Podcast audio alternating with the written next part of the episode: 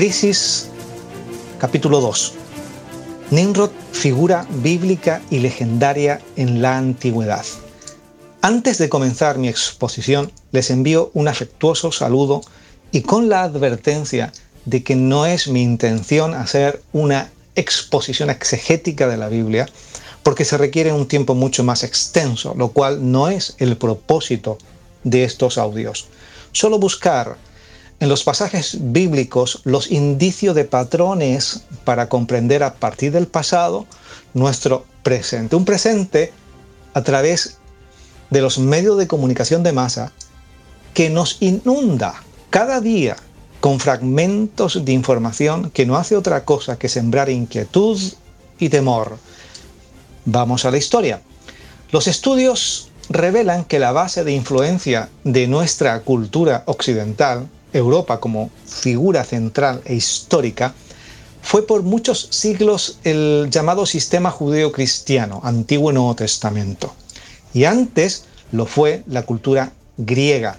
Pero antes de antes, para todas las culturas se sabe que hay una base común de influencia, la región de Mesopotamia, nombre por el cual se conoce la zona del Oriente Medio o Oriente Próximo por algunos, que geográficamente está allí entre Irak o, el actual Irak y la zona limítrofe del norte-este de Siria. Y esta región florece bajo su primera gran ciudad, Babel, o Babilón o Babilonia, gracias a su primer rey o gobernante Nimrod.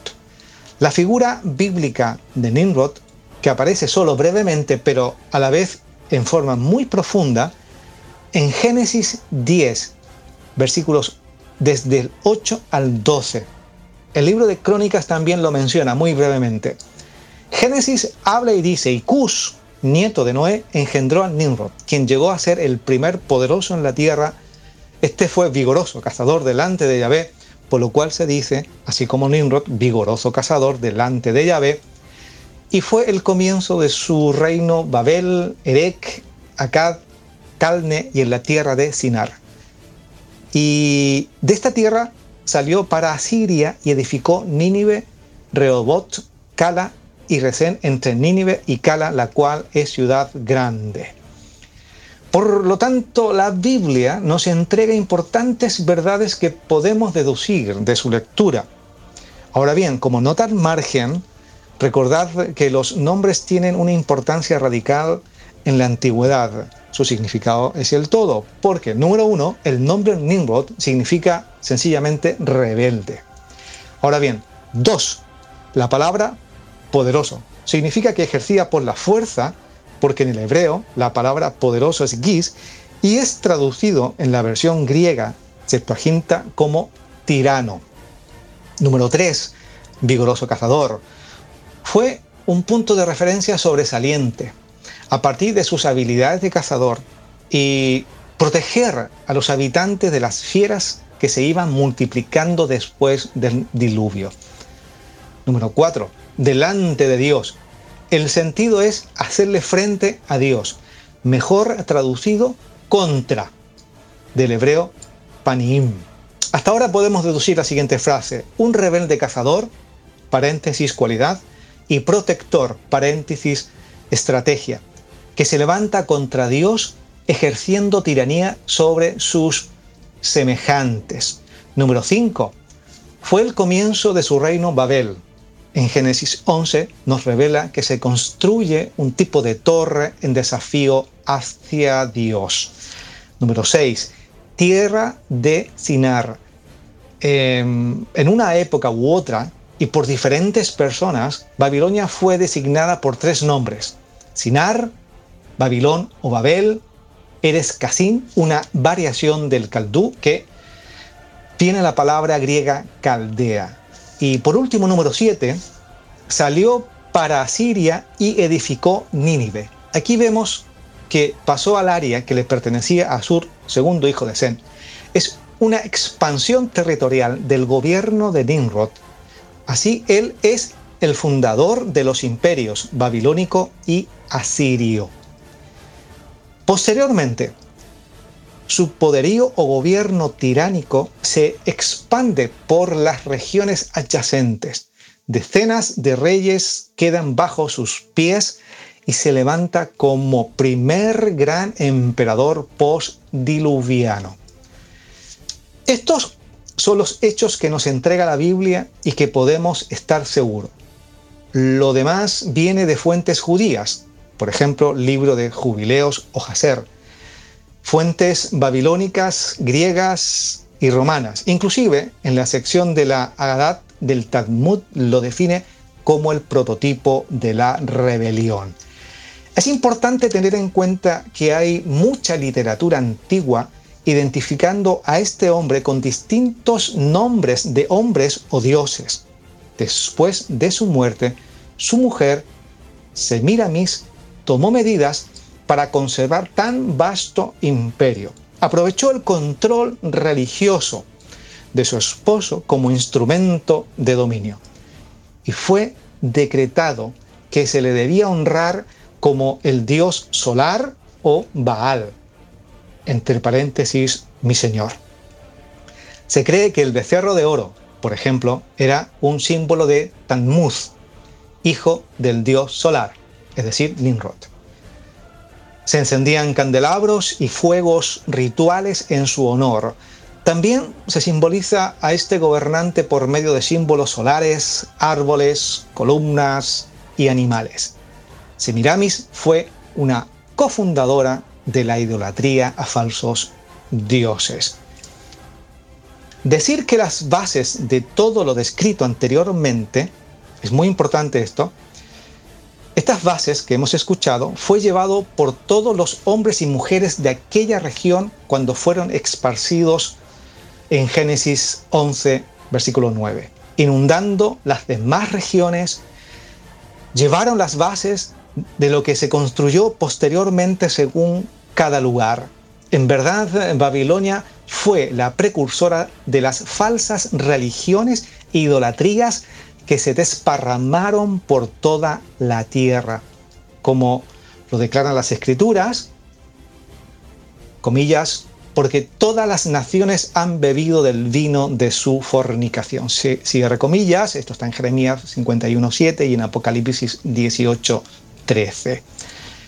Nimrod, un hombre sobresaliente, con dotes de mando, fuerza, valentía, astucia, inteligencia y excelente organizador.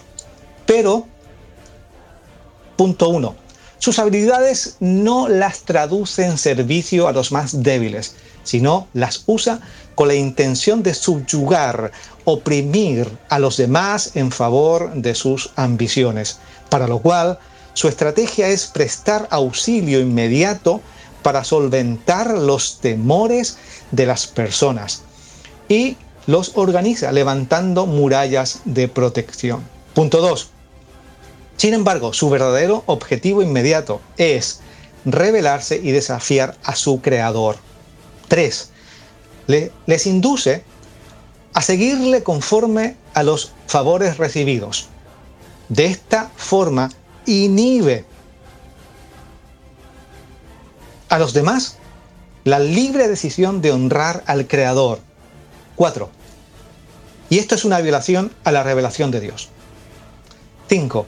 Objetivo final de este gobernante, controlar todo, todo, para lo cual debe eliminar al verdadero omnipresente Dios y reemplazar su gobierno por su propia persona. Aquí tenemos uh, nuestra primera reflexión. Podemos deducir que estos puntos pueden configurarse fácilmente como principios de regla general en la conducta individual y corporativa de la humanidad. Es decir, tenemos identificado un patrón de conducta. Es interesante el resumen analítico de esta persona que hace el afamado historiador judío Flavio Josefo, que vivió en el primer siglo después de Cristo. Abro comillas. Ahora bien, fue Nimrod quien incitó a los hombres a desafiar a Dios. Fue el nieto de Cam, el hijo de Noé, y se destacó por su valor e inmensa fuerza. Les enseñó a confiar más bien en sus propias fuerzas y no en Dios para su felicidad. Además, él cambió el gobierno pacífico de, de aquel entonces en una tiranía. Lo hizo para atraer a los hombres bajo su dominio y no bajo la influencia de Dios. También declaró que se vengaría de Dios si otra vez trajera el diluvio sobre la tierra y para evitar ese efecto construiría una torre demasiado alta para las aguas. Él dijo que se vengaría de Dios por haber destruido a sus antepasados. A la multitud le pareció bien la idea de Nimrod y pensaron que sería una cobardía someterse a Dios. Por tanto, construyeron una torre, no tomando en cuenta el sacrificio ni el enorme esfuerzo que significaba. Cierre comillas. Hay otros investigadores que han hecho un buen trabajo sobre este hombre y de la ciudad de Babilonia. Armstrong, por ejemplo, en El misterio de los siglos, la tesis de C. Paul Meredith, El gran engaño de Satanás. Alexander Islop, Las dos Babilonias, el historiador griego del primer siglo, Deódoro, etc. Porque hay mucho que leer sobre esto. Repito, no es mi intención de hacer una tesis de Nimrod o de su esposa Semiramis y su hijo eh, porque es un tema muy denso y largo de explicar. Vamos a ver, la rebelión es la autodeterminación e idolatría a falsos dioses fue una infección que cubrió casi toda todas eh, las personas. Sem y su descendencia lucharon contra esta, comillas, epidemia. Ahora, ¿qué inspiró a este bisnieto de Noé a presentar semejante idea de crear un ejército a la fuerza que le ayudara a cumplir su objetivo de llegar a los lugares más altos y ocupar un puesto de poder sobre todos los demás? Mm, la verdad, esto nos parece demasiado familiar. La Biblia presenta precedentes sobre rebeliones anteriores. La primera tuvo lugar en un mundo que llamaremos espiritual. Un ser creado codició un lugar que no le correspondía y desea llegar a convertirse igual a su creador. Aquí encontramos la influencia para el patrón de la historia, un patrón de herencia espiritual.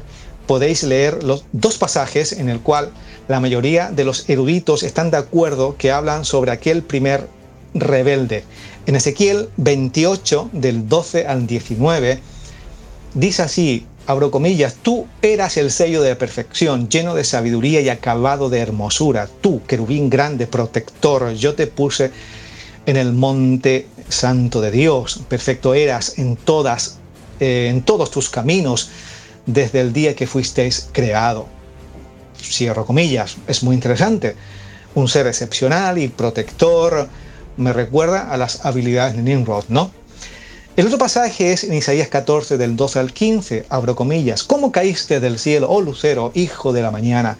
Cortado fuiste por tierra, tú que debilitabas a las naciones, tú que decías en tu corazón, subiré al cielo, en lo alto, junto a las estrellas de Dios, levantaré mi trono y en el monte del testimonio me sentaré. A los lados del norte, sobre las alturas de las nubes subiré y seré semejante al Altísimo. Cierro comillas. Para explicar en pocas palabras estas cosas, mm, pues solo decir, em, el problema comenzó con este yo haré.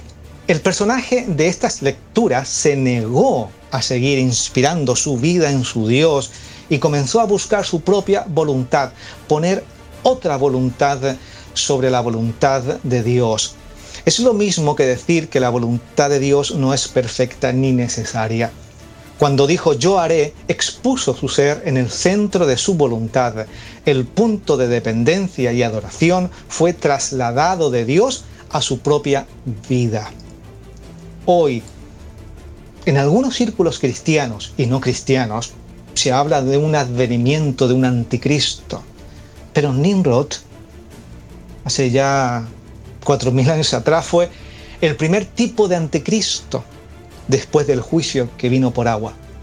Él pretendió ser una imagen divina para adorar.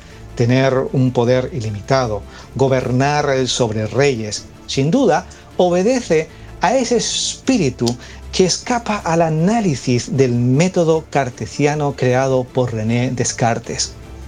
Pero debemos notar algo muy importante. Este patrón que estamos describiendo se ha estado repitiendo innumerables veces en la historia, en los hogares, en los trabajos, en los gobiernos e imperios.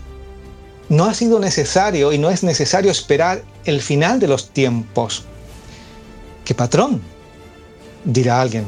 El patrón de alguien que desea ser señor, amo, dueño de otros y de su vida, para lo cual va a hacer lo que haga falta para lograr sus objetivos. Es decir, los que ocupan las posiciones aventajadas o simplemente el más fuerte, la inclinación de su inspiración será subyugar, será oprimir a los demás en favor de sus ambiciones. Les recomiendo la lectura del libro Un mundo infeliz, lo que el poder esconde, de la editorial Planeta, del periodista Bruno Cardeñosa, que relata nutridos hechos investigados que nos hablan tristemente de esta verdad que muchas veces se oculta o la ocultamos según conveniencia. Por ejemplo, todos los imperios, del tipo que sea, económico, político, militar, religioso, tienen en común su afán de expansión, pero no con la intención de ayudar a los demás, sino servirse de los demás. Algunos han sido un tanto condescendientes para con los subyugados, pero otros han sido directamente destructivos y odiosos. El uso de la fuerza o hacer la guerra ha sido la herramienta para someter a los demás. Han querido copiar el modelo del reino de Dios, pero han hecho una copia invertida. Y Jesucristo demostró esto sin dejar rastro de duda. En Mateo 20, 25 leemos en la nueva versión internacional, abro comillas, Jesús los llamó y les dijo, como ustedes saben, los gobernantes de las naciones oprimen a los súbditos y los altos oficiales abusan de su autoridad. Cierre comillas. Jesús declara esto en medio de uno de los mayores imperios de la historia, el imperio romano, cuyos gobernantes ya habían caído en la idolatría de su propia persona. La moneda que le mostraron a Jesús con la imagen de César acuñaba la inscripción César, hijo de Dios, que quería decir que la persona del César era divina y digno de adorar. Hay un trabajo muy interesante de un doctorado titulado Emperadores y Dioses, el culto imperial en el Principado. Profesor doctor Fernando Lozano Gómez, Departamento de Historia Antigua, Universidad de Sevilla. Sin embargo, el versículo continúa. Abro comillas, pero entre ustedes no debe ser así. Al contrario, el que quiera hacerse grande entre ustedes deberá ser su servidor, y el que quiera ser el primero deberá ser esclavo de los demás, así como el Hijo del Hombre no vino para que le sirvan, sino para servir y para dar su vida en rescate por muchos, cierre comillas. Esta instrucción es para los ciudadanos del reino de Dios. Reflexión.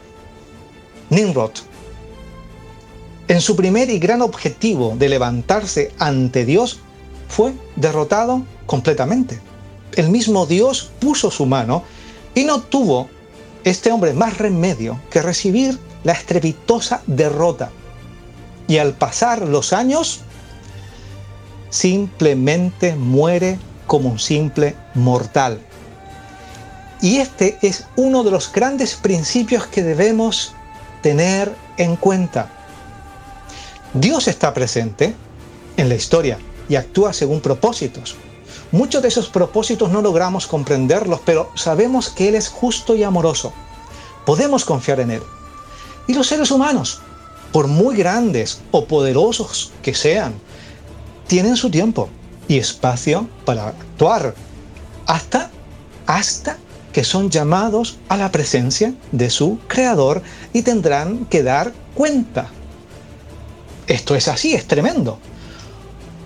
un llamado implacable de Dios a todas sus criaturas que es imposible desobedecer. Los cementerios dan fe de ello. Dejamos hasta aquí esta reflexión para ir avanzando y tratar de entender la crisis actual, que nos hace sentir como que estamos solos y sin Dios y que nuestra única y absoluta esperanza son los laboratorios farmacéuticos y los distintos grupos que operan sobre nosotros como sistemas omnipotentes y omniscientes. Sin embargo, sin embargo, hay buenas noticias. El reino de Dios está entre nosotros, por nosotros y en nosotros. Me despido con un afectuoso saludo. Hasta pronto, si Dios quiere. Muchas gracias.